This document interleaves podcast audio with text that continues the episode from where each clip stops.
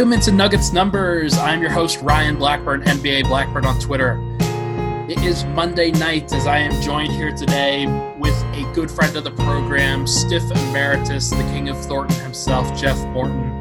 Jeff, uh, we just got a bomb of a couple of trades that happened Oh like as we were pushing the record button. oh my Uh, god. I am I'm stunned right now. Mm, mm.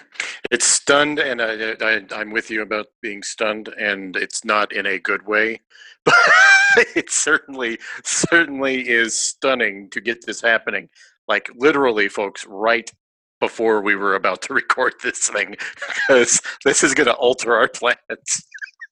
more like like more is flowing in here and and i will just uh uh, I'm tweeting right now, recording Nuggets numbers with Jeff Morton. Uh, right now, uh, that this was just bombed. Uh, Jrue Holiday was just traded to the Milwaukee Bucks for what looks like Eric Bledsoe and three first round picks.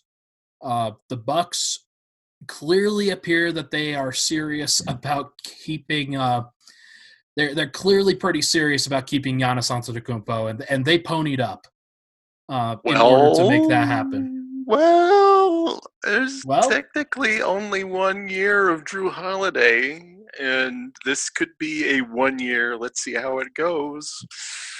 Yeah, That's what I, the way I look at it. Because man, it's crazy. Like like they just went all in. Like the the Milwaukee Bucks just went all in on one year. Right. Uh, like they traded their draft comp. They decided we're going to get out from under Eric Bledsoe, who has really fallen flat in the playoffs over the last couple of years, and and boy did they get an upgrade. I think. Like I think Jrue Holiday is a a different tier of player than Eric Bledsoe.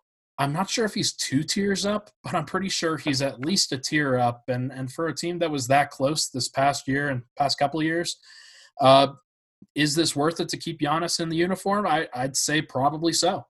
This yeah. I mean, he's.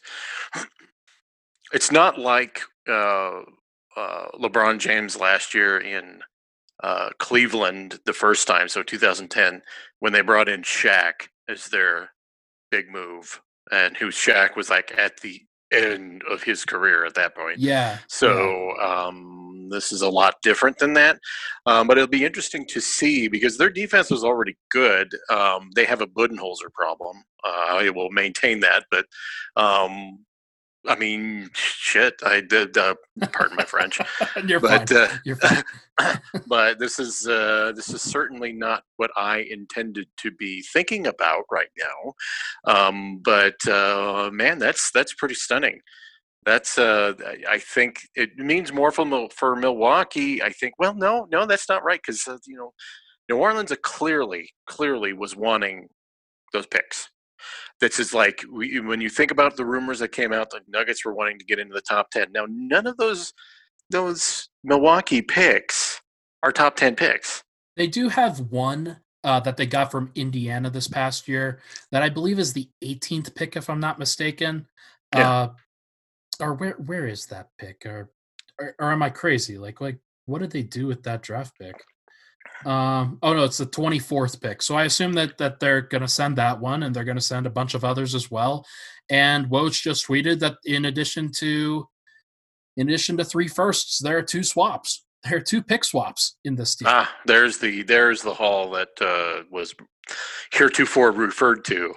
Uh, yeah uh it yeah as as you know i've been really high on jrue holiday uh for this fit with the nuggets and i think that it's justified i think if you're if you're looking for somebody to upgrade in this on this roster it's probably gary harris it's probably will barton at the at the shooting guard position just based off of what i think the nuggets need going forward uh, you want to surround Jamal Murray, Michael Porter Jr., and Nikola Jokic with good pieces on the defensive side of the ball. And I don't think there was a piece available on the defensive side that was better than Jrue in this offseason. So right. I I it, it's not a price though that I would I would be willing to pay if I were the Nuggets. And so I kind of understand why they weren't the one to do this deal. Not for Jrue Holiday, Um, and the Nuggets aren't currently in a, uh, shall we say, oh my God, our superstar may leave territory. Yeah. So yeah. Obviously that impacts what Milwaukee is going to do. Um, obviously, that I think this makes them a better team. I don't know how much better, but it makes them a better team. So obviously, it's worth it from that angle. And you know, as I mentioned before, Jrue Holiday, this is just essentially a, an expiring year, unless he. I think he has a, a player option the second year, right? Yeah, so he has a player option for the 2021 season, but Right. that like in and of itself makes him an expiring contract. Right. Uh, Matt Moore saying on Twitter right now that this like he hopes to hell that this isn't an Antawn Jamison deal. Like It- like for the Cavs was back in, 20, in 2009. Uh, I was just thinking that this was this was of- akin to uh, Antawn Jamison coming in uh, to to that because it it smacks of Desperation. oh my our guy's gonna leave yeah. and they really do believe it. Now here's the thing that they only do that if they actually are worried. Um, because this team won how many how many games did Milwaukee win last year? Sixty something. They were they were right? on I mean they're on pace for 70 wins. Like Right. something absurd. Right. And it's just it's it's insane. And then you think about it and you're like, you only do this thing if you're like, oh shit, he's gonna leave. I mean, really, that's Yeah. it. I keep I keep Yeah. swearing on your podcast. Um, but-. I should swear more honestly. Like like we're at we're at this time where honestly I am so busy. We have done so much draft prep and and I am exhausted every single day during this time that hey, gotta swear just a little bit to get it out. Oh, So, okay, look, look. We you. I mean, to pull peel back the curtain a little, we were going to talk about Jrue Holiday tonight, but not in the context that we're talking about him right now. So yeah, obviously, so we, we we had something prepped, so we're we're we'll be okay. Um yes, yes. all right, so let's uh let's pivot that conversation a little bit then. Uh Right. obviously Milwaukee is doing this for the desperation side of things. They wanted an Mhm. upgrade in the short term. They want to appeal to Giannis, or even if like they lose Giannis after this, like adding Jrue Holiday and upgrading over Eric Bledsoe is probably the best chance that they're going to get uh, to to make a run this particular year. Um, let's talk about it from the New Orleans side, though. They just traded for Eric Bledsoe, George Hill, three first round picks, and two pick swaps on top of the haul that they already got for Anthony Davis. They have Zion Williamson. They're going to re sign Brandon Ingram this year. Uh, obviously, this deal doesn't make them better in the short term, but that's about as good of a haul as you could get for one player in the long term. Uh, are, are you scared of them as a as a future Western Conference threat? No, because of their, all their picks are later first picks. I, I Yeah, it, you know yeah. it reminds me of uh, the what the Boston Celtics turned the Nets haul into, which was about mid to late firsts. Uh, other than I think the Tatum pick was still the remnants of the of the uh, Nets trade, I believe. I, th- I think they got Brown out of that too. If I'm not Brown, mistaken. yeah, and Brown and Tatum, and those guys are good. But I mean, uh, yeah, sure. Pe- people have been talking about uh, Danny Ainge consolidating his massive picks for 5 Mhm. years now, and Yeah. what we have seen is nothing because there are a bunch of mid to late firsts, and people are like. I would really like a lottery pick here. I know, Yeah, just yeah. I mean, mid first is not going to help me here, and that is why they can't do it. So I'm, I'm. It's interesting that they get these. I'm curious to see what they do and if they intend on keeping them. Uh, because they just lost Jrue Holiday and they got Eric Bledsoe, who's, eh, you know, yeah. yeah. I don't. He doesn't certainly doesn't help them, and that's from New Orleans' perspective. You can't look at this as this, this is a win now move. You can't because Eric Oh, no. Bledsoe does nothing to help them, right? So No, I, I if- if I if I were guessing what they would do, uh, they have insurance just in case they don't want to re-sign Lonzo Ball. all uh, right, in, in in that in that case, but they have a, a competent point guard who can run their offense for the time being. Uh, Right. Help Zion Williamson develop, help Brandon Ingram develop.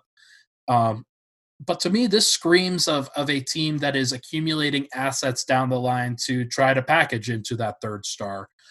Right. Um, but I don't know if that's ever going to happen. Like, like if with the picks that they get, will they ever trade for somebody that's better than Jrue Holiday? Yeah. Uh, maybe they go get Bradley Beal. Uh, maybe they go. Maybe. Uh, I maybe there's another player that's not on the open market yet that appears, and they're just going to bide their time. Um, I don't know though. Like, I if I were them, I would take as many chances in the draft as I possibly could, and kind of go the Boston route and see if you could add some more future stars. But uh, they they seem like they're probably taken out of the playoff race now. Is what I would how I would Yeah. describe them in the current term. They are less of a threat with Eric Bledsoe. Uh, Oh yeah. And obviously, um, who's who, who's their coach now? Uh, it is uh, Stan Van Gundy. That's right. That's right. Um, I don't know how much Van Gundy would like that move. I mean, uh, you would think that he would love having Jrue Holiday there for Yeah, defensive purposes. Like I think, I well Eric Bledsoe just made a defensive team. I'm pretty sure. Like Yeah, he's he's a guy who who is a he's a quality defender and is is one of the best in the league. It's just the offensive end is where things really seem to struggle for him. So maybe Well, that's a fit that actually works out. Maybe, maybe. I mean, it is. It's going to. I'm, I'm sure they had Stan Van Gundy's input on this trade before they pulled Yeah. it out. So, uh, but the interesting thing is, it seemed to me, and this is something we can, ma- you know, I don't want to jump ahead of you, but this seems to me like Milwaukee, not Milwaukee. Um, once it became clear, and this is just not me looking at any sort of info, inside information. Once it became clear the Nuggets wouldn't give up a certain piece, I think the the uh, the sweepstakes moved away from the Nuggets. Yeah, and I mean, it's it. We don't we don't have to beat around the bush on that. The Nuggets said Michael Porter Jr. wasn't going to be in the deal, and he would have trumped any one of those pieces that that the Pelicans would have gotten back from a a Bucks trade package. Despite the fact Right. that some of those pieces could be really good, um, this is a really good bet for for the Pelicans to make um, in terms of how high those picks could potentially get. But Porter's a potential star, like right now, and, and you could put him on your roster right now.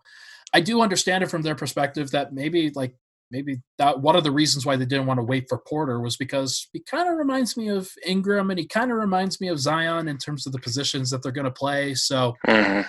I I could I could see why they decided yeah we're we're going to go a different route. Yeah, maybe. I mean, I mean, look, the Nuggets. uh, let- Let's let's kind of, I mean, from my perspective, look at it from New Orleans' point of view. Um, Michael Porter is a lottery pick without having to use draft capital. He's getting a it's you are getting a lottery pick. Um, you are getting a potential future star. You are getting someone who um, was projected to be the, at, if not the top of the draft, near the top of the draft in 2018, before his of his Right. injuries. Right. Um, there is nothing that is basically like getting yourself a a a surefire Joel Embiid esque uh, thing at the top. Um, so they, they you could get that without having to you know draft them or anything like that. So you can see why that would be a desirable. Pay, I mean, regardless of the positional issues, um, you can see why we'll just figure it out. Would be Oh, yeah. probably how it goes. Yeah. I think they, they Yeah. would have been pretty happy if they got if they got Michael Porter Jr. because I think he's going to be a star, and I think that's that's the common uh, that's the common sentiment around the NBA right now is he's a star waiting to happen. Um, Mhm. that's why he's so valuable. So Right. uh, interesting stuff. Like I, I'm I'm curious as to see how how this pans out. Uh, but when we come back, we're gonna we're gonna talk about a couple of other deals and potential deals that may happen because it looks like Robert Covington just got traded too. We'll be right back.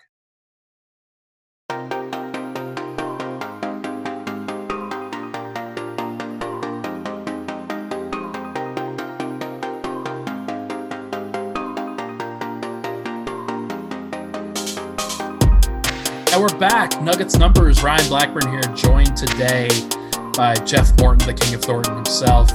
Uh, Jeff, another guy that I thought might be a decent piece for the Nuggets if things worked out.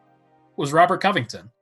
And given the fact that Jerami Grant is likely going to be very important for what the Nuggets do going forward, uh, Robert Covington was kind of that that piece in the back of my head that if Jerami Grant were to walk, then this kind of player would be really helpful because he's he's about as good of an approximation of was as what you get from Jerami Grant as anybody in the league, I think.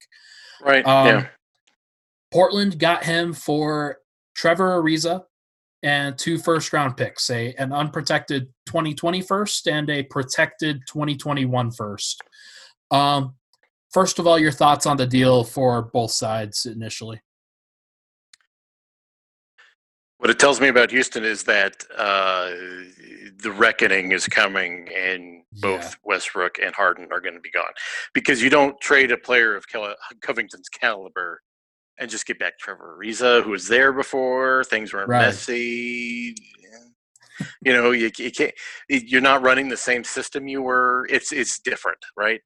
Um, oh, yeah. Um, I, I, think that, that that part means to me that it's just not. I mean, uh, Covington's a better player than Trevor Ariza. So the the the for the Portland side, Robert Covington uh, will make a difference to them. I mean, hell, uh, uh, Ariza wasn't even there in the playoffs, uh, or the uh, yeah the playoffs. So he, I mean, yeah, Covington is a, like, I, I really like the Covington fit for the Blazers because mm-hmm. what what do we know about their offense? It's going to be centered around Damian Lillard. It's going to be centered around CJ McCollum. It's going to be a pick and roll with a guy like Jusuf Nurkic or Zach right. Collins, and the other two guys really just have to be able to play defense and hit threes. And Robert Covington does that. He's he's as good of a team defensive player as there is on the wing, uh, and and he takes just a bunch of threes. And when he hits them, he he just spaces the floor really well for a team like Houston, and he did it well for a team like Minnesota. Uh, I think he'll probably do the same thing on Portland, and I think that that to me makes Portland pretty dangerous because they just went from a broken down Trevor Ariza to hmm. one of the best three and D wings in the league at Robert Covington. That's that's, that's what that's scary. That's one of the things they've needed.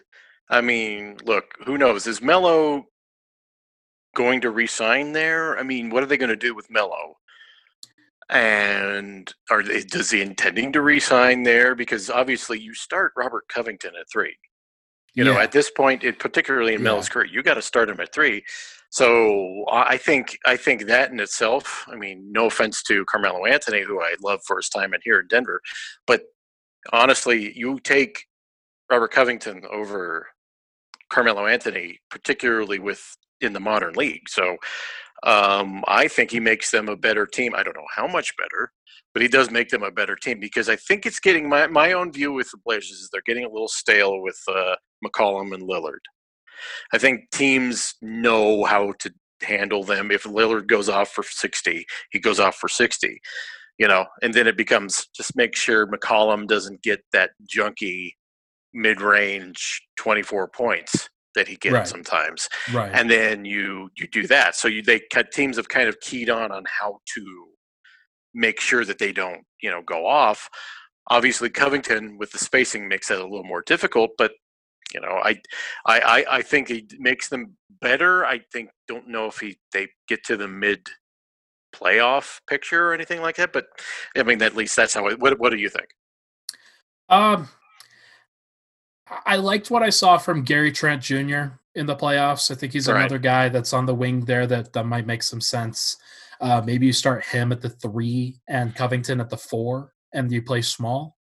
Uh, I think it gives them a lot of options, and that's the good thing about Covington is that he's just a piece that kind of fits where you put him, and and his ability to kind of mold into different sets and into different situations, I think, makes things a lot easier for the Blazers when they when they have to really try to get something going because they had a, a really like a really good bubble run until they met with the Lakers, but they didn't have anybody to match up with LeBron or AD. Uh, Robert Covington isn't going to stop either of those guys, but he's going to make it a lot more difficult than, let's say, Wenyen Gabriel is, or Hassan Whiteside, or uh, Gary Trent for that matter. So like just adding another guy who kind of bridges that gap between McCollum, Lillard, and Nurkic. I think that's like he's a good player. People talk about him as a top 50 player in the league. And anytime you can add a, a talent like that, that's good. Um, oh yeah. Yeah. I, I, I just, I don't know if it changes their ceiling dramatically because he's he's a high floor piece. He really he really raises the floor of your team by giving you a great baseline for what you need to do every single night. Uh, but if your first option is Damian Lillard, then you're doing pretty well. But if your second option is CJ McCollum, then I, I, I still struggle with that. You know, he actually is the equivalent of the Nuggets trading for Arron Afflalo in 2009 because mm-hmm. he was better than Dahntay Jones. Yeah. And before things fell apart, that Nuggets team was actually better. It was appreciably better. Yeah. But the the issue with the Blazers is I don't know how good they are. Uh, Nurkic is constantly getting injured. Uh, so is Collins. I, I I don't know how they're going to be because you never see all the pieces together. You don't know how good they're going to be. I guess is the the point I'm making. So, uh, but I think Covington just on uh, as a standalone entity will help them. Uh, it remains to be seen uh, how much, considering the Blazers' history with health. Right.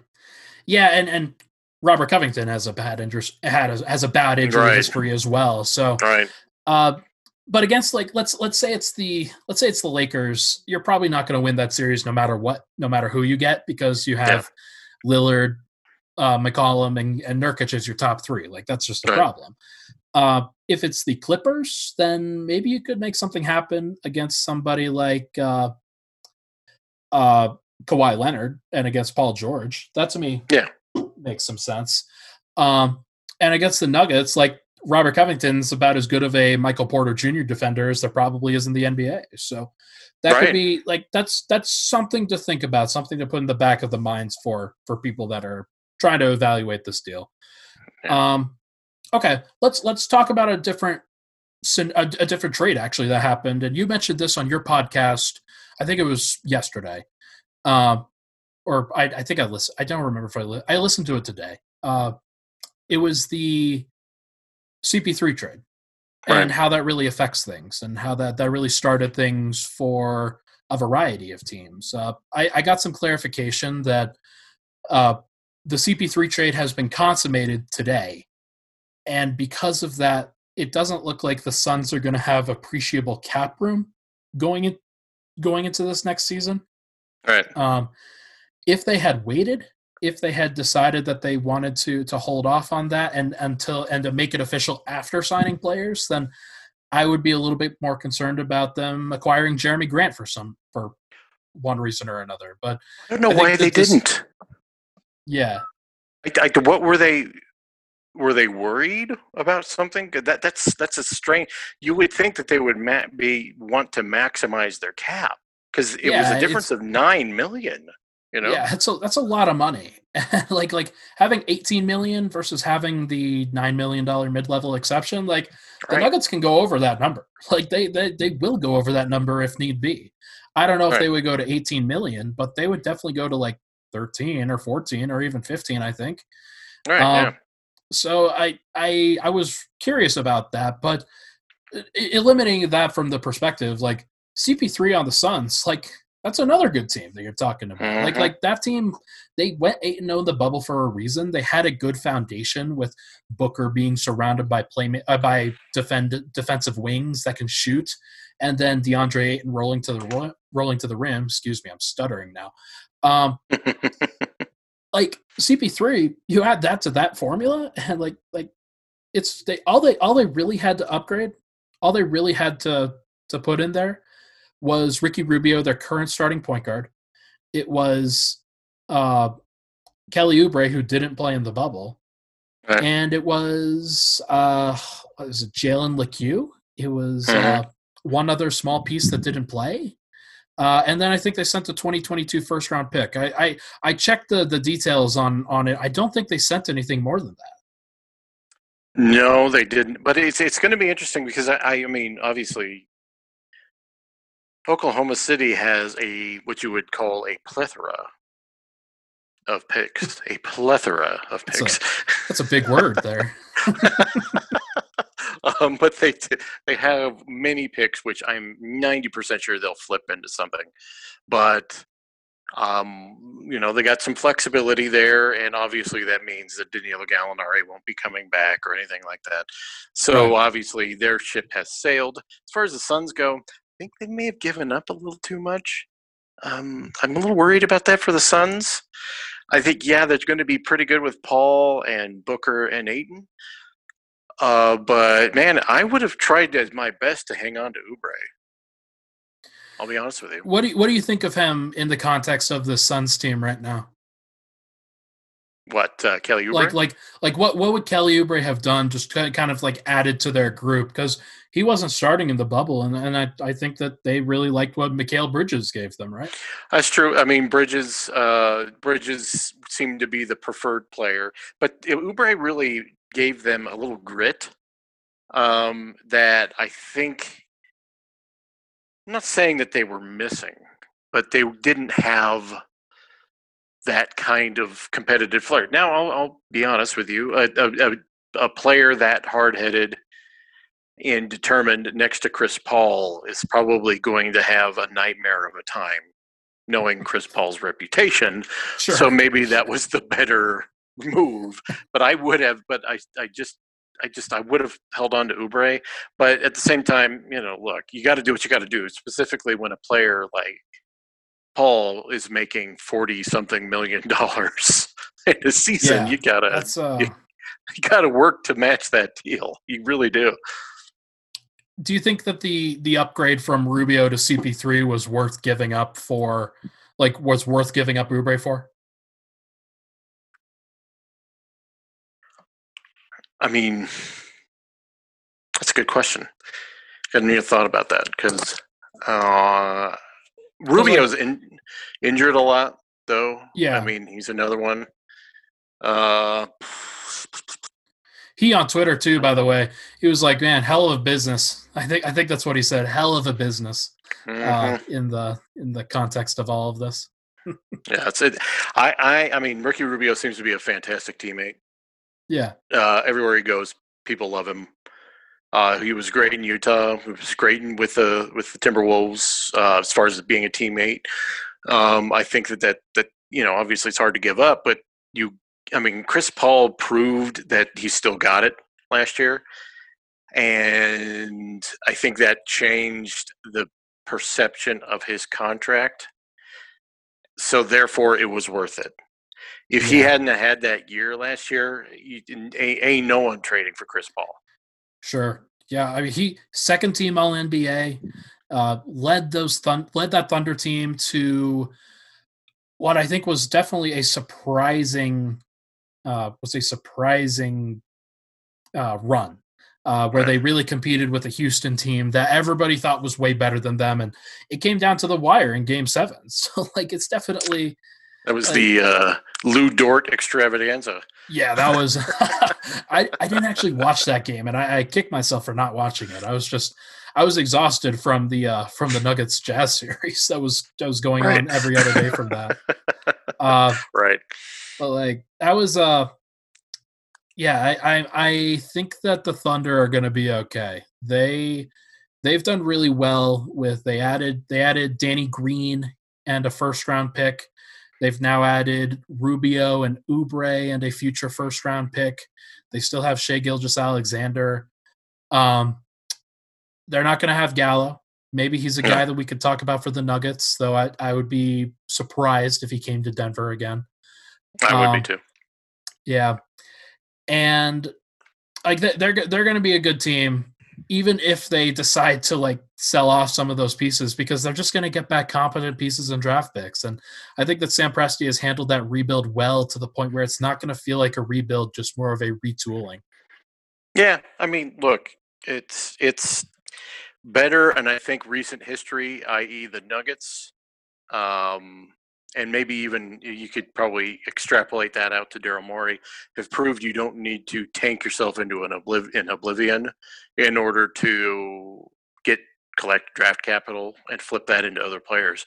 I think the NBA has really transitioned away from the tankathon, uh, and they have really gone to this the different model of just doing getting a whole bunch of picks and then hoping these guys maybe settle on a core and then acquiring veterans on top of that and uh, rather than going with the we need uber player uber player hopefully this this year than we when this year that we were nine and you know whatever nine yeah. and 73 we'll yeah, be able to we'll be able to get this player and reward our fans i think the new process quote unquote is exactly what the Oklahoma City Thunder are doing. And to a lesser extent, but the predecessor to that was the Denver Nuggets, who never tanked. Yeah. And uh, got themselves in a position where they got two top, you know, 10 players in the league, tech 15 players. Yeah, we're going to see about Murray. Uh, but like, I, I, I obviously have faith in him. You know me. Um, I do. I, I, made that pretty I, public. Uh, I, I, I, I, am aware of your your your affection. So it's it's just like you and Gallo. Like like there is there's really, definitely right. there's definitely an affinity there and a and a connection there for sure. uh, let's talk about Houston real quick because we, we kind of talked about it from the Portland side of things from the Rocco deal, but right. like Houston, as you mentioned, like like those guys are not coming back. Um, yeah. you have a prediction for for when or if they i'm not it's not really if it's now when at this point like like when and where those guys might be traded well the the the the, the Harden thing is the most important part because because i mean i'll be honest with you who gives a flying you know what about what where yeah. westbrook goes yeah, um, sure. It, this is all this is be, all about harden it's gonna be a it's gonna be a 40 win uh seven seed in the eastern conference and we're gonna we're gonna I, not I, talk about it his perfect team is that team that knocked the Nuggets uh, out when Westbrook got that triple double at Pepsi Center. It, it, that's his perfect oh. team. A team that's that's basically mediocre, and that that is the perfect Russell Westbrook team. Uh, do you, do you where he can who, collect rebounds. You know. Do you remember who the player was that shot the three that gave Westbrook his tenth assist for his forty second triple double? I don't because I was cringing at the people cheering for him. But what yeah, was it? Who was it? It was, it was Semaj Christon. name that will go down in infamy. On the don't tips. ask me why I remember that name, but I think there it was just the the the narrative around that team was that it was just Russell Westbrook and nobody else. And I think it's pretty apt that Semaj Christon was the one who got him that was got who got him that thing. And then uh, we haven't heard from him or seen from him ever again.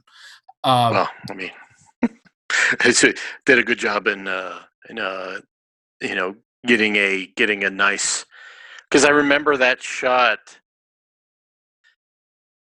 That shot was basically the shot that no no no the shot that sealed the deal was Russell Westbrook's shot.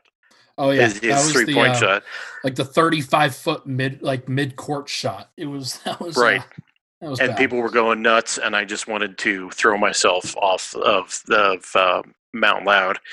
Um, but I, I, I uh, as far as Houston goes, it's all about what Harden wants to do, and it's very clear from everyone who's reporting that he wants to go to Brooklyn, has made it known he wants to go to Brooklyn, and will wants to force the team to send him to Brooklyn. Problem being, I don't know if I mean the Caris LeVert gambit is going to work for a player of uh, Harden's caliber. I'll be honest with you. It's yeah. it's kind of like what is good for trading for like what was rumored before with uh, Jrue Holiday is not going to work for a player of of Harden's caliber. You got to get better than just Jrue Hall. I mean, uh, than just uh, Caris LeVert and Spencer Dinwiddie and all that stuff. You gotta, you gotta get better than that. And yeah, star, right? You got to get a star, and, I, and, and, unless they unless they're going to trade uh, Kyrie Irving, which why would they? So I don't know. and I don't Like, even know how that's going to work. Maybe Kyrie was the guy who said that he didn't want to play with Harden, like that, that he he uh he wouldn't be one of the Brooklyn guys that wanted to play with him. And I, I I kind of get it. Like that would be it's going to be weird. It's going to be not a lot of ball to go around for three ISO players, right? God, just kind of imagining all three of them dribbling the air out of the ball. It's going to be interminable. Oh my DeAndre god! Jordan's standing on the baseline. Uh, Joe Joe Harris is running around the perimeter hoping for a pass. Like that's about it. Like that's that's all they got. Um, well, the, the the Harden acolytes are out there desperately saying that he never wanted to play that way, and he played a- he played off ball a lot in Oklahoma City. yeah. But the problem the problem was Harden wanted to play the way he's playing in in, in Houston. That's what he Yeah. wanted to play. That, that I mean, there's been a lot of narrative spin with Harden and the mess that he has created in Houston, and else it's, it's he has created because no one wants to play play for him for with him for whatever reason. I, I mean, Chris Paul now Uh, Russell yeah. Westbrook. I, I think we could say that there is a reason. He's really difficult to play with. He pounds the ball into the ground and doesn't do a lot of stuff on the defensive end, and like there's it's just it's a problem, and people people should be upset that such a player that is that literally has top 15 all-time potential in a guy like Harden like just continues to pound the ball into the ground and doesn't like Right. isn't willing to do the things to make other teammates happy like Mhm. that's like PJ Tucker's probably pissed, and Trevor Ariza was pissed, and the fact that he's coming back to that team, as you said earlier to me off pod, it's really funny. it's really funny that Trevor Ariza is Yes. going back there. Trevor Ariza was really upset with him because he never got an apology from Daryl Morey for basically like treating him like a piece of meat. Basically, one of the reasons he hated it there, and maybe he'd be more inclined to come back now that Morey's not there.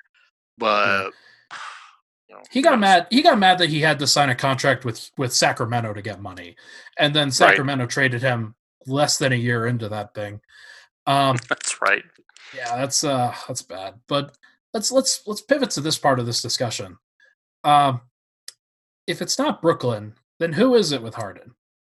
Who who is the destination that makes the most sense for a player of his caliber that's willing to take a chance on a guy like that? Philly. It's got to be Philly, right? I mean, would would Morey want him back? Yeah, I, did- I, would, I don't. I don't. I don't know if it was necessarily all sunshine and roses between Morey and Harden at the end, but um, obviously you do what it takes to get a player like that, right? I mean, and even with the Nuggets, like you know, some team comes and say, you know, James Harden wants to come to Denver. You're like, hmm, Harden, huh? Do it, but then then you have to really think about it because he's James fucking Harden, you know. yeah. Would you trade Murray for Harden right now? Oh, okay. I could answer this two ways.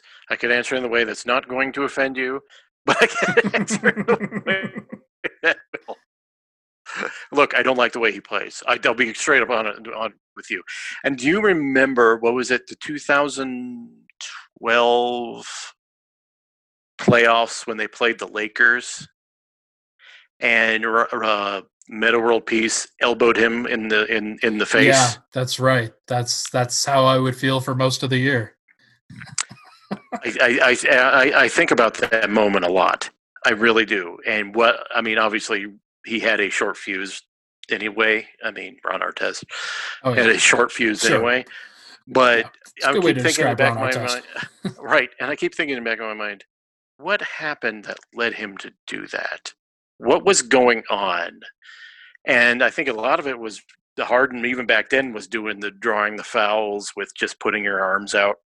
You Oh, know yeah. how you would just drag that, drive the lane and drag your arm with him uh, up to the hoop and stuff like that. So I'm thinking, okay, there's probably some of that cheap stuff going on, and because Harden's the king of the cheap stuff, but at the Yeah. same time, he's he's a transit, you know, transformative talent, and I think you get that every time if it's available to you to get, um, it would be hard not to. I guess. I mean, uh, but at the same time, it's hard for me to remove my loathing for the way he plays. So I'm, you know, torn. I guess that's my legit yeah. answer.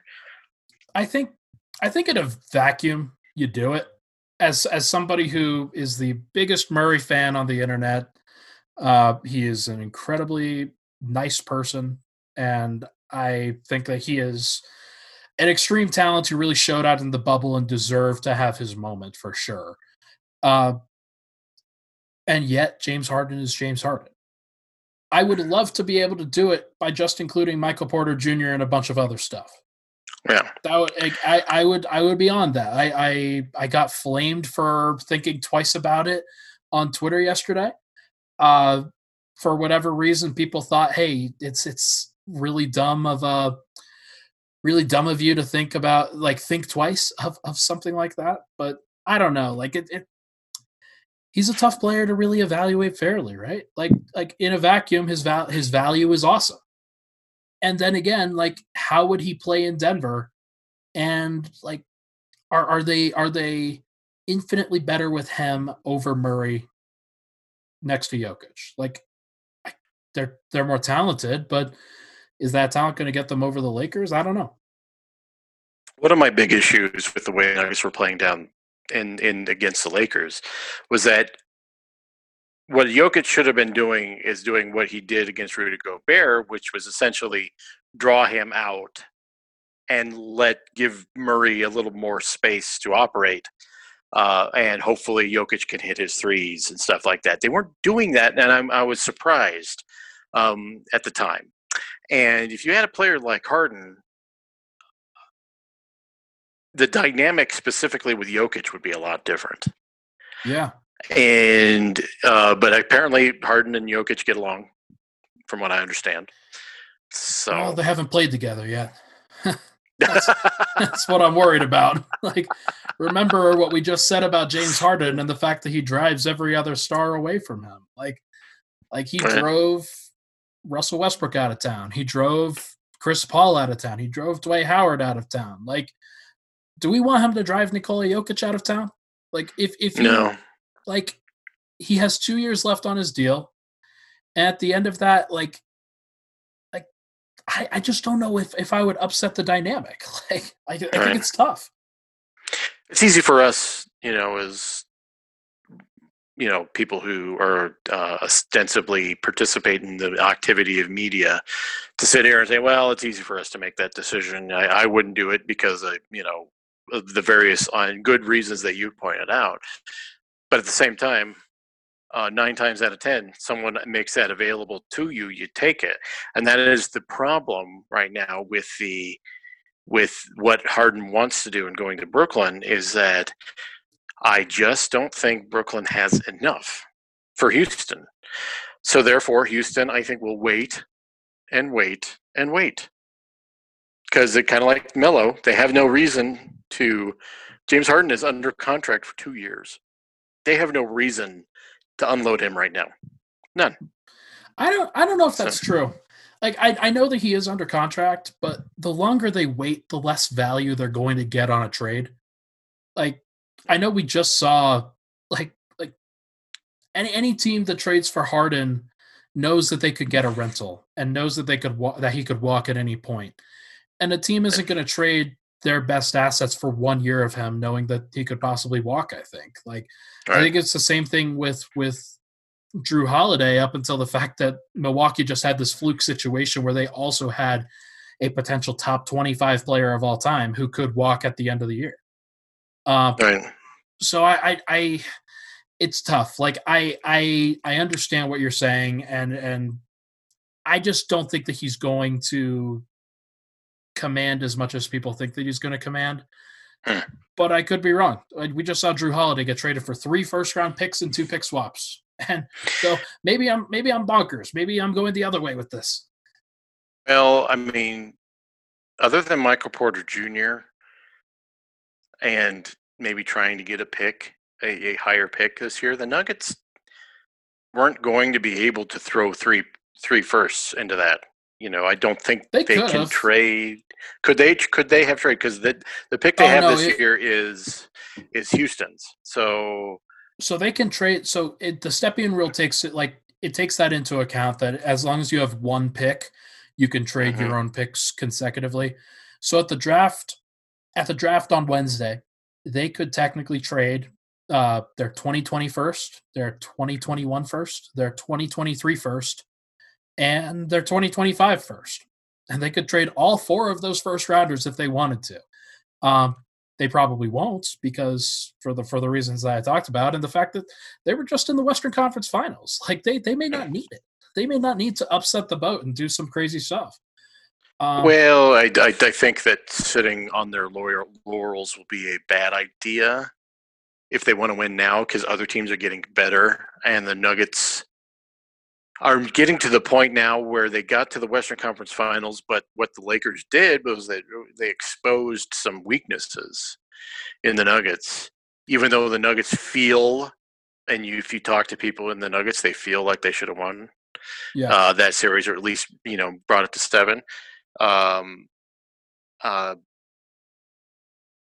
I, mean, not the they the Nuggets won't say they should have won it, but they, they they will definitely tell you that this series was more competitive than it seemed because they were in every game sure. except for except for game one, and uh, that was where it was. But the problem is the Lakers exploited the fact that the Nuggets couldn't rebound and they lacked size. And Hold that thought.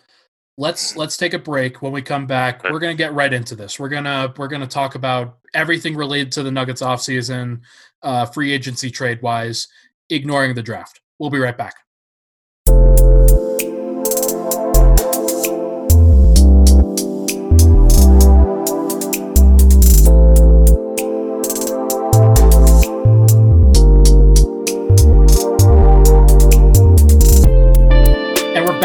Nuggets numbers. Ryan Blackburn here. Thank you for tuning in.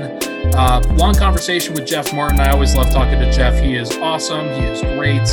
Uh, we have we continue to have a great relationship, and I'm very thankful for that. Just transitioning into the Denver Stiff site managing role was difficult, and 2020 brought a pandemic. And without having Jeff's support, I don't know what I would have done. So, thank you again. I appreciate I appreciate I, I helping you. You've been you've been you've been uh, uh, great in managing the site, and uh, like like I told you know I don't know if when Andy and I were on with you, we talked about how I kind of have this you know patriarchal view of of stiffs and I want to make sure that ever it's still doing well and I have no worries with you. It's just it's like I don't even have to I don't even have to like check in on you because I know that it's good. So uh, you've got this on lock, son.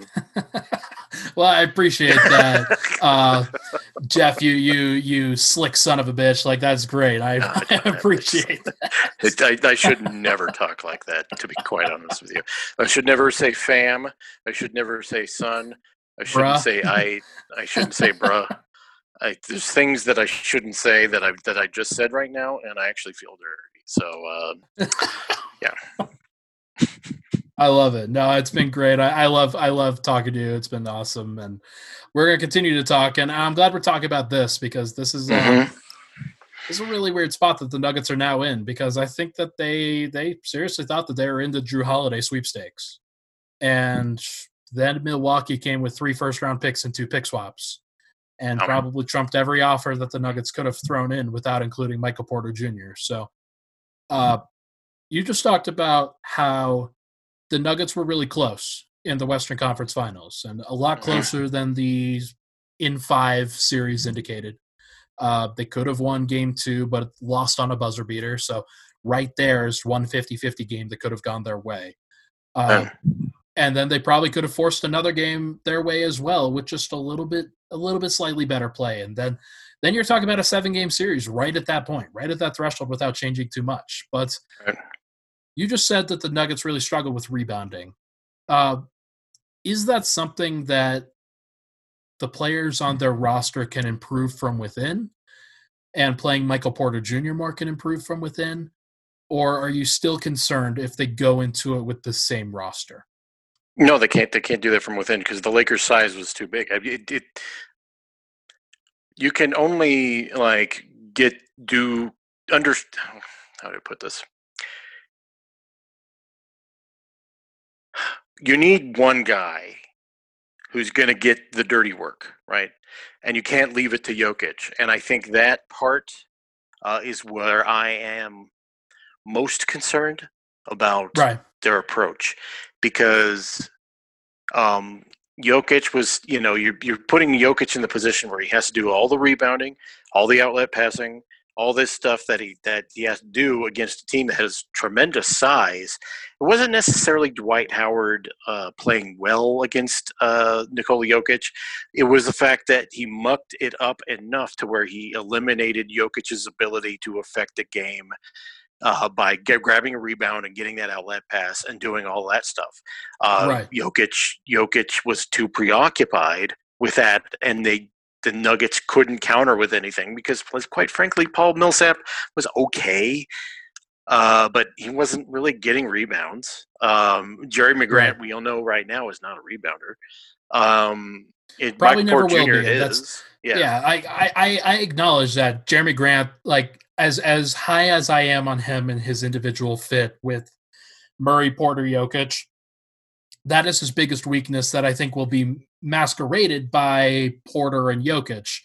But it's not a guarantee. Like if, if you have another guy like Dwight Howard that teams are throwing out there on the Nuggets, and then you've got Anthony Davis, or let's say let's say other contenders decide that they want to throw some money at bigs to try to to try to combat the Lakers. That's those are other teams that the Nuggets are going to have to compete with rebounding wise. So, well, yeah, um, and, and and and also you're going to have to compete with the Golden State Warriors.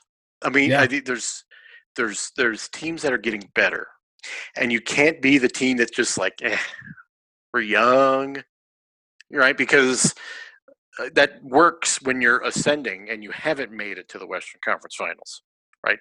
Right. But they need a peripheral trade, not a not a not a not a trade that will like a four star. But they need a they need a I, have made the analogy in my, you know, obviously because all my analogies are uh, don't make it past 1990.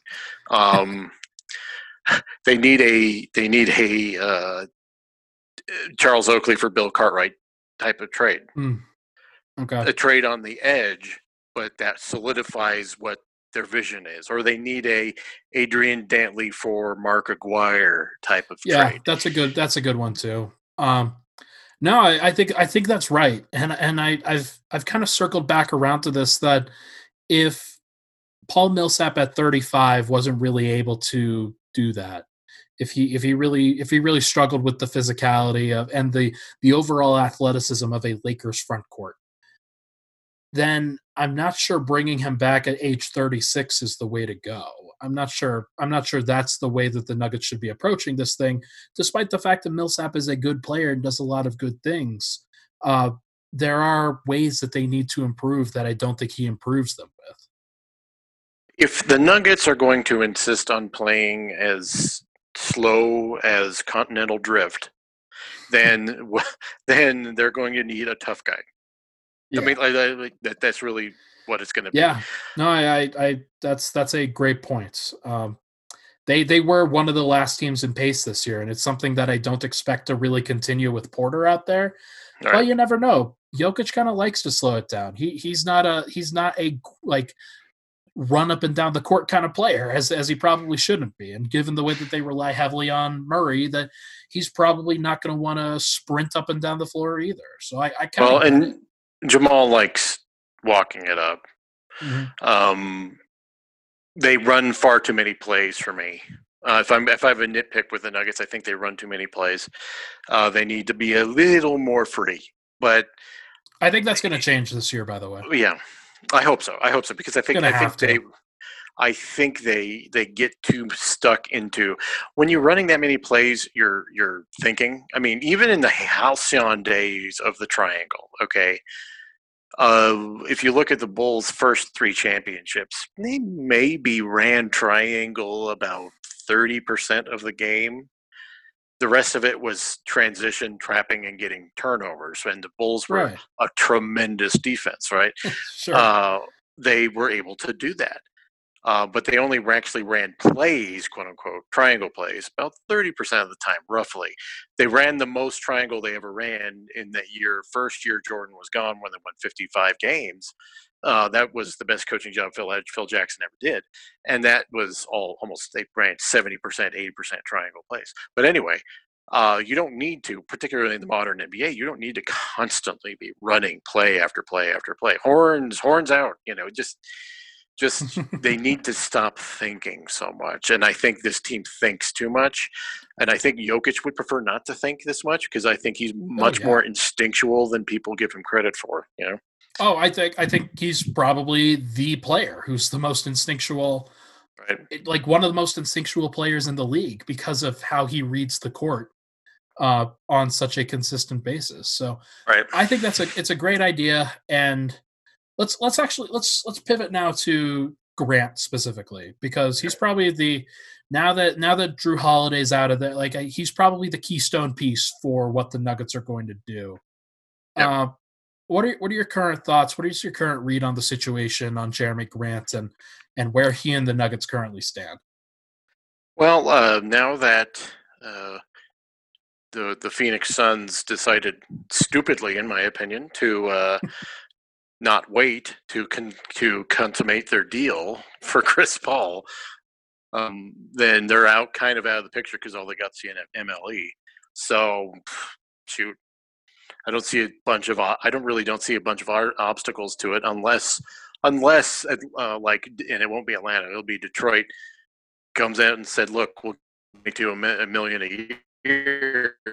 At that point, you go, "Well, it was nice to know you, Mr. Grant, and I'm glad you secured the bag." You you lagged out a little bit at that That's what you number. have to say. Uh, you lagged out a little bit at that number. What was that number, by the way? Twenty-two, I said, but it could oh be yeah, more. that's you know. oh yeah, that's a that's a large number. Yes. And and and I love Jerami Grant. I love what he does for the Nuggets, and I think he's great.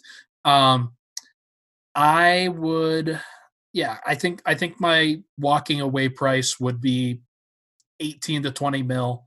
Um, just because, like like we've said, it it it does ruin some flexibility. It kind of lock, locks you into a specific team for a while.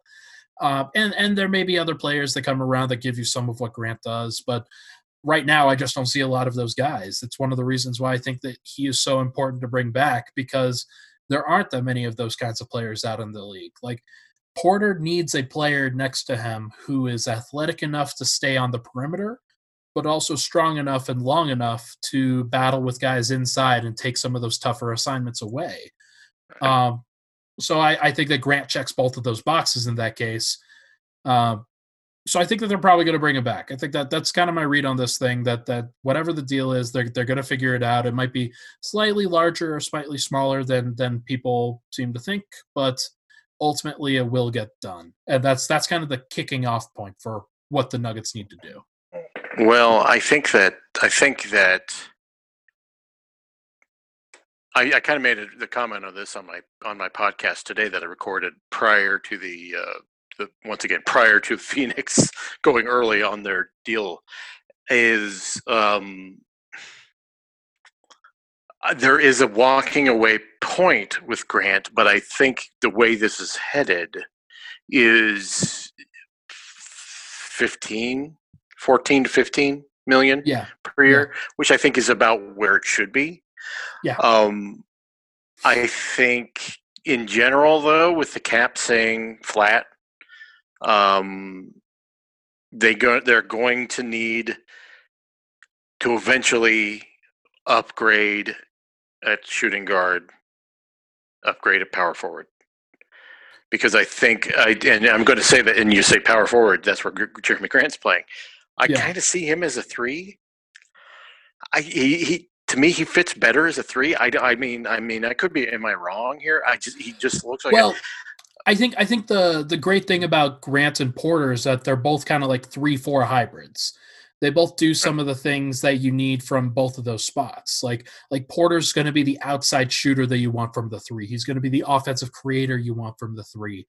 Right. But on defense, Grant is the guy that you want at the three. He's the guy who checks LeBron James. He's the guy who checks Kawhi Leonard. He he stands on the perimeter as more of a three and D wing in terms of like like his actual play style. So I totally agree with you there. But that's that's one of the reasons why I think he and Porter make sense together with what the Nuggets want to do. Uh, but if they decide to, if, if like I don't know, like like I because I believe in Porter, I also believe in Grant. If if that makes sense. No, yeah, no, I, I, I believe in both those guys, um, yeah. and I think they'll work well in tandem. But they need the ancillary tough guy, and I just I wish I knew where to identify that because you know even with like well, I'll go back to this with OKC. Lu Dort was their tough guy. They have Steven Adams on their roster, but the tough guy was Lu Dort. He was doing the dirty stuff, and he was really making life hell for James Harden in that yeah. series, right? Yeah. It, so, so uh, you need a guy who's going to dirty it up like that if you're going to play the way the Nuggets play. So, if you're going to go down that direction, that's the missing. Yeah, that's really your missing piece. Other than two, I think Gary. It's really been shown is great at defending point guards, particularly say Damian Lillard, uh, get players like that. He's a great point guard guarder. Uh, Torrey Craig was great on smaller players. Uh, just right. that was his his where he excelled. Um, but at the two now, with everyone getting bigger, I mean, you got Klay freaking Thompson at six, seven and a half, right? Yeah. Yeah. Um, you're the Paul George, guards, like Paul like there's there's a lot of tall wings that the Nuggets are going to have right. to contend with. They have to contend with Luka Doncic on the perimeter. Like right, they've got Paul George. They've got, as you said, Klay Thompson's going to come back and he's going to be really yeah. good. And they're going to need somebody to chase him around that's also tall enough to contest him. And Gary, as great as he is defensively, is six four. Uh, you know, and and that's kind of pushing it. He's he's right in that area and he is small for two now. Didn't used to be mm-hmm. that way, but he's small for two, and it's like I I don't know how long the Nuggets are going to be able to get away with that, particularly since the Jrue Holiday ta- uh, trade is off the table now. Yeah, yeah, I, I don't know what their I don't know what their plans are. Uh, it's a it's a tough thing, and and I I wonder if Gary is pro like I I think that it's now likely the most likely scenario is that he's back. The most yep. likely scenario is that he is starting. Uh, just because I think that Barton is probably the guy that you send to the bench in that situation if you want Porter to thrive. Um, but I could be wrong, and I could have a clearly a bad read on on some of these things. Uh, well, I don't I don't even know if they're gonna. I mean, if if if things haven't been changed, I don't even know if Malone's gonna start Porter. I mean, he should. Yeah, but, that would be. I I would be blown away if he doesn't start him. I would be blown away. Hope so. Um, I, I hope so. A uh, couple free agent targets that I would look at if I were the Nuggets if you want to explore toughness in the front court. Mm-hmm. Um, Serge Ibaka, probably yep. going to get a balloon payment from Toronto, a one year big deal. But if he doesn't, if they decide that they don't want to do that, or if he just wants a change of scenery, then he he would work great as a as a kind of four five hybrid right. for what the Nuggets want to do. Yeah, uh, Derrick Favors is similar, uh, kind of not less of a shooter, but more of a physical, uh, like rebounder type. Uh, I, I would love to have Derrick Favors to battle against Dwight Howard. I think mm-hmm. that makes a lot of sense. Um, instead of Mason Plumlee, for example, like that's right. that's a guy who's not going to get moved off his spot and is going to do the right thing defensively every single time. And that was a big big problem with Plumlee. I, I uh, I've told this story many times, but Derrick Favors was part of a a weirdly fictitious yet not fictitious trade uh, featuring the New Jersey Nets back in when Melo was going to be traded, and it was yep. a trade featuring Derrick Favors, and it was bringing in Andre Kirilenko from the uh, um, the Utah Jazz and there was some draft picks involved, and uh, Derrick Favors was a big big part of that because remember he was like the third pick in the draft that year. Something yeah, like it was like that was 2010 or so. Like like yeah. that was that was a, a, different time where where he had a lot of like upside, and like people thought that he could be the next big big man uh, type. And he turned out to be just a well, I mean, not just, but I mean, look, there there's no player I think that gave has given Jokic more of a hard time than Derrick Favors, actually. It's possible. It's yeah. he's he's a he's a load in the post. Jokic can't right. move him, and he's he's uh he's six ten, but like he has these long arms that when when Jokic would want to go up for his shot, suddenly Derrick Favors is stretching his arms up and he's already blocking the shot. So yep. it's uh like he he's a guy who I would I would think about. I would definitely seriously consider. Yeah. Uh, JaMychal Green's another guy. He's more of like a like he's got that that Clippers stigma on him, but he's he uh, does. Like he he's a good piece. He was probably their best big man option against Jokic, and that's uh that's saying something. Uh, actually, it's not saying much. That's no, never mind. No, yeah, I was, I was gonna say, really. I don't recall yeah. it the same way, um, but he was certainly. I mean, look, they couldn't they couldn't guard him with anyone. They couldn't, you know. It's just it. It's why Doc Rivers left. Gerd yeah. was fired. He's, um, uh, pretty that was with the uh, Sixers. Um, but yeah, uh, yeah that, no, it, it. There's some guys out there. I mean, what I'm looking for from the Nuggets is just like I I like Mason a lot. I just he becomes unplayable in the playoffs. Right. And you can't have a backup center that becomes unplayable in the playoffs. Mm-hmm. That's that's simply put.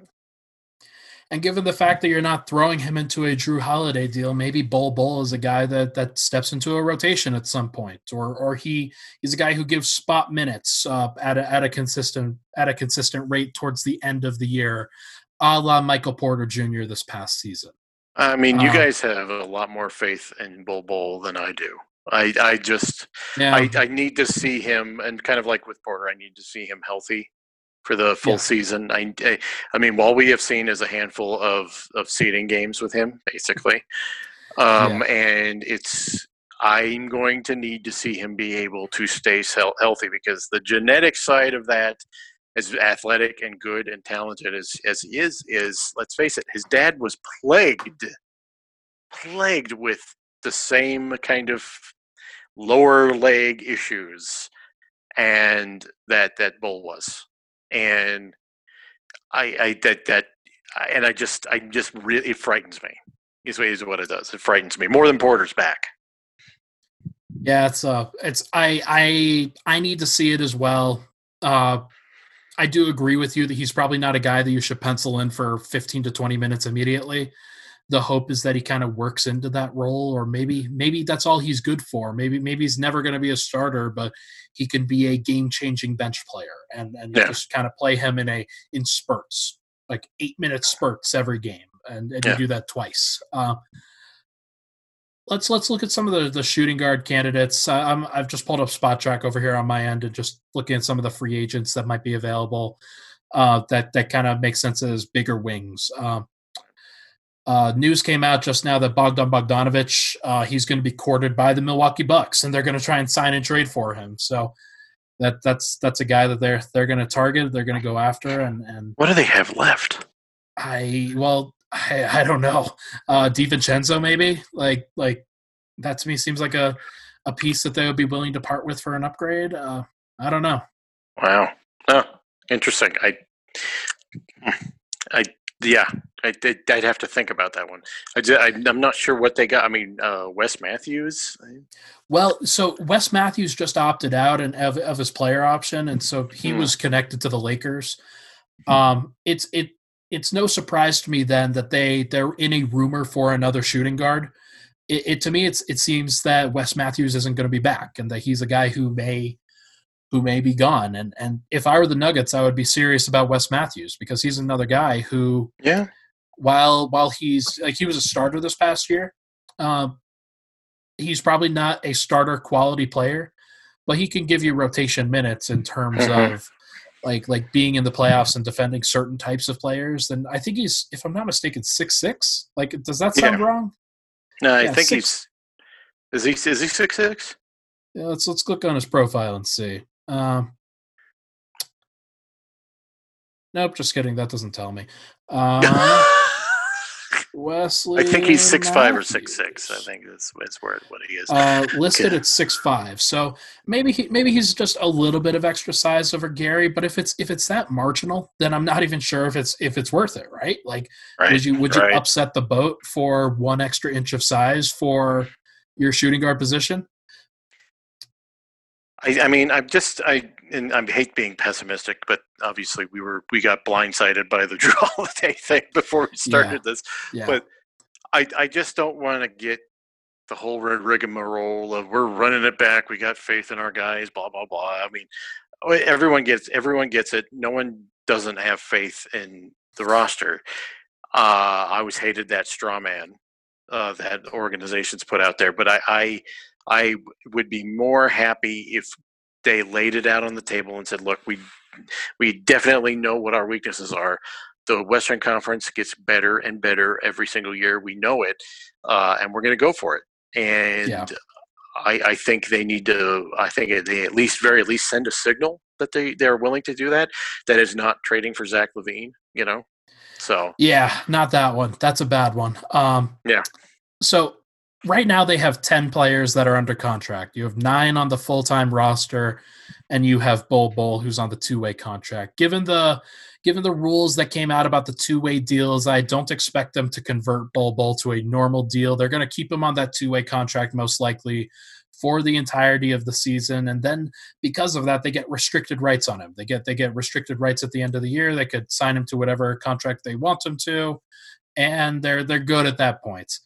Um, but they still have six other positions. Like, are they like it, even if they sign Grant, for example, even if they draft somebody at 20, 22 overall, they'll still have Grant plus look, Grant plus the 22. That that means they have five positions to fill on the roster, four on the main roster, and one two way contract.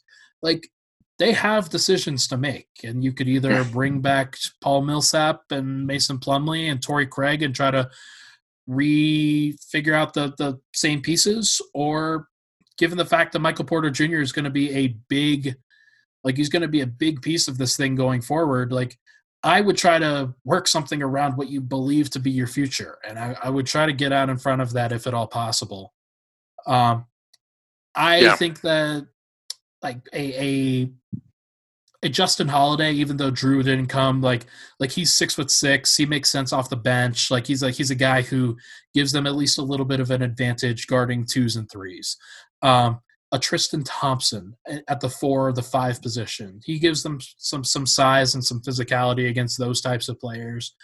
I, Mhm. I don't think that bringing back Paul Millsap, Torrey Craig, Mason Plumlee, even though those guys are all tough, they possess the basketball IQ that the Nuggets said that they wanted.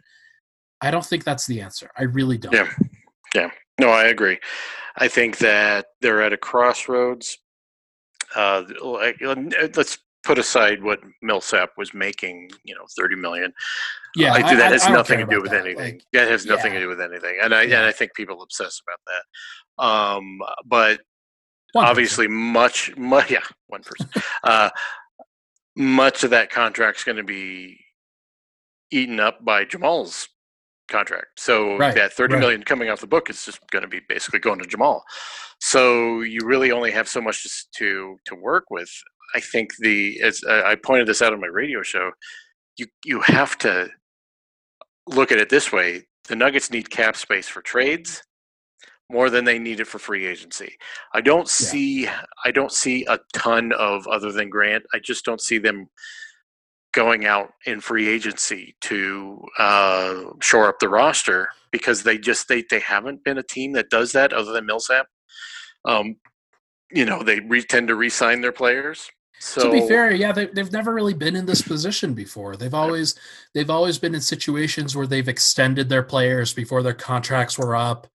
Right. Uh, they traded guys like Faried and Chandler and Darrell Arthur before their contracts ran out. Like like they they've kind of haven't really been free agency players except for the Paul Millsap year. And Mhm. and that's been that's been their MO for the past few years. Is like they've got their group and they believe in their group and that group has done really well. But now they're they're at a different point. Like you're you're Right. right that they are at a crossroads. And this crossroads, I think you're gonna come to a different conclusion than you would three years ago. Yeah, it's going to be the Nuggets need to rejigger their mentality because up until now it's been about the young guys, the young guys, young guys. You can get uh, I said this on my podcast today, but you can get prospect drunk and yeah. always be looking at next. And some organizations find I mean, I don't think the Nuggets are there, but the you know, some organizations fall into the trap of of the disease of next. Because what that does is just it, it's like well, you know, we we become familiar with the term flattening the curve lately. Okay, when in terms yeah, of this yeah. s- s- goddamn Very pandemic, aware.